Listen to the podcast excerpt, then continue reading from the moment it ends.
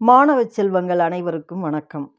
சாரல் கல்வி online radio மூலம் உங்களை சந்திப்பதில் பெருமகிழ்ச்சி. வாசிப்பை நேசிப்போம். இன்றைய தலைப்பு கல்வியும் அறிவும் என்பதை பற்றி நாம் வாசித்து பார்க்கலாம். இதை உங்களுக்கு வழங்குபவர் இரா. கலையரசி தொடக்கப்பள்ளி ஆசிரியை பாப்பிரெட்டிப்பட்டி ஒன்றியம் தருமபுரி மாவட்டம். வாருங்கள் வாசித்து பார்ப்போம். பெற்ற பிள்ளைகள் கைவிட்டாலும் கற்ற கல்வி கைவிடாது. மனித வாழ்வில் கல்வி என்பது அனைத்து வகையிலும் பயன் தரும் அம்சமாக உள்ளது. அதன் பெருமையை பற்றி குறிப்பிடும்போது கற்றாருக்கு சென்ற இடமெல்லாம் சிறப்பு என்று கூறுவர். மேலும் வெள்ளத்தால் போகாது வெண்தணலில் வேகாது என்றும் கல்வியின் சிறப்பை பற்றி கூறுவர். கல்வி இல்லையெனில் கண்கள் இரண்டும் இருந்து என்ன பயன் என்று கேட்போரும் உண்டு. கற்கை நன்றே கற்கை நன்றே பிச்சை புகினும் கற்கை நன்றே என்று அவ்வை மூதாட்டி கூறியது மனித வாழ்வில் நினைவு கூறத்தக்கது. பிச்சை எடுத்தாவது கற்றுக்கொள் என்பதே இதன் பொருளாகும். படித்தால் மட்டும் போதுமா பணம் வேண்டாமா என்ற கேள்வி ஒருபுறம் படிப்பதனால் என்ன பயன் என்ற கேள்வி மறுபுறம். கல்வி கற்பதன் மூலம் வாழ்வு செழுமைப்படுகிறது என்பதை மறந்தவர்கள்தான் இப்படிப்பட்ட கேள்விகளை எழுப்புகின்றனர். கல்வி என்பது அனைவருக்கும் கட்டாயமாக்கப்பட வேண்டும். கல்விதான் மனிதனின் அனைத்து வகை ஆற்றலையும் வெளிப்படுத்தும் காரணியாகும்.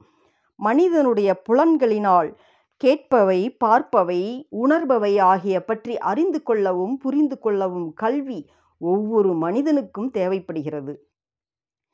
கல்வியை ஒரு மனிதன் எந்த வயதிலும் பெறலாம்.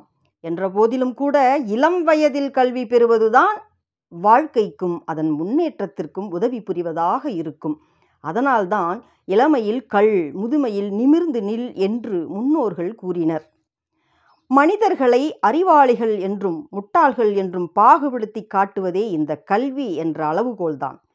தன்னை பற்றியும் தான் அறிந்து கொள்ள வேண்டிய பிற விஷயங்கள் பற்றியும் புரிதல் உணர்வை ஒருவன் பெறும்போதுதான் அவனை அறிவாளி என்று உலகம் சொல்லும். இப்படிப்பட்ட புரிதல் உணர்வும் கல்வி அறிவும் இல்லாதவனை முட்டாள் என்றே உலகத்தினர் சொல்கின்றனர். மனித வாழ்க்கையின் அத்தியாவசியமான பகுதியாக உள்ள அறிவு கல்வியின் மூலமே கிடைக்கப்பெறுகிறது அறிவுக்கு அடிப்படையாக கல்வி விளங்குகிறது. அறிவை இரண்டு வகைகளாக பிரிக்கலாம். புத்தகங்களை படிப்பதன் மூலம் கிடைக்கப்பெறும் அறிவு ஒரு வகை. மனிதனை ஒரு குறிப்பிட்ட அளவுக்கு இந்த அறிவு உயர்த்துகின்றது. ஆனால் இது மட்டுமே மனிதனுக்கு போதுமானது அல்ல.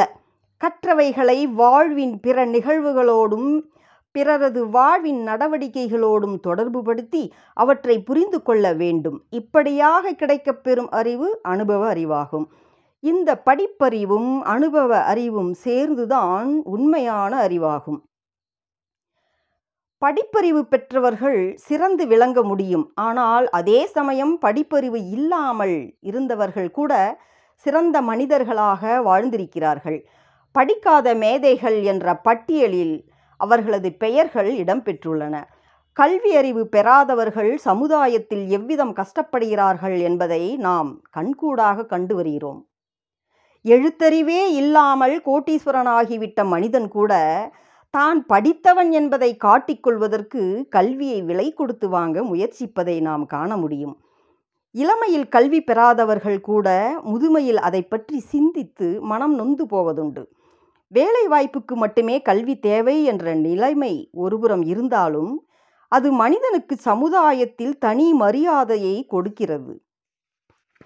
கற்றலின் மூலம் மட்டுமன்றி கேட்டலின் மூலமும் மனிதனுக்கு அறிவு கிடைக்கிறது. கண் காது மூக்கு வாய் மெய் ஆகிய ஐம்புலன்களால் மனிதனுக்கு கிடைக்கும் அறிவே புலனறிவாகும். இவற்றை பிறவற்றோடு ஒப்பிட்டு பார்த்து உரசி பார்த்து அவைகளின் தன்மையை கண்டறிவதே புதிய நிலையாகும். இதன் மூலம் கிடைக்கப்பெறும் அறிவுதான் ஆறாவது அறிவு என்று சொல்லப்படும் பகுத்தறிவாகும். இந்த அறிவுதான் மனிதனை விலங்கில் இருந்து வேறுபடுத்தி காட்டுகிறது. வாழ்க்கை சூழலுக்கு ஏற்ப ஒவ்வொருவரும் கல்வி பெற்று அறிவாளிகளாக திகழ வேண்டும். வாசிப்பை நேசிப்போம். அத்தியாயம் பதிமூன்று இந்த பகுதியில் கல்வியின் சிறப்பை பற்றி மாணவர்களே நீங்கள் அறிந்து கொண்டிருப்பீர்கள். மீண்டும் வேறு ஒரு நிகழ்ச்சியோடு சந்திக்கலாம். நன்றி.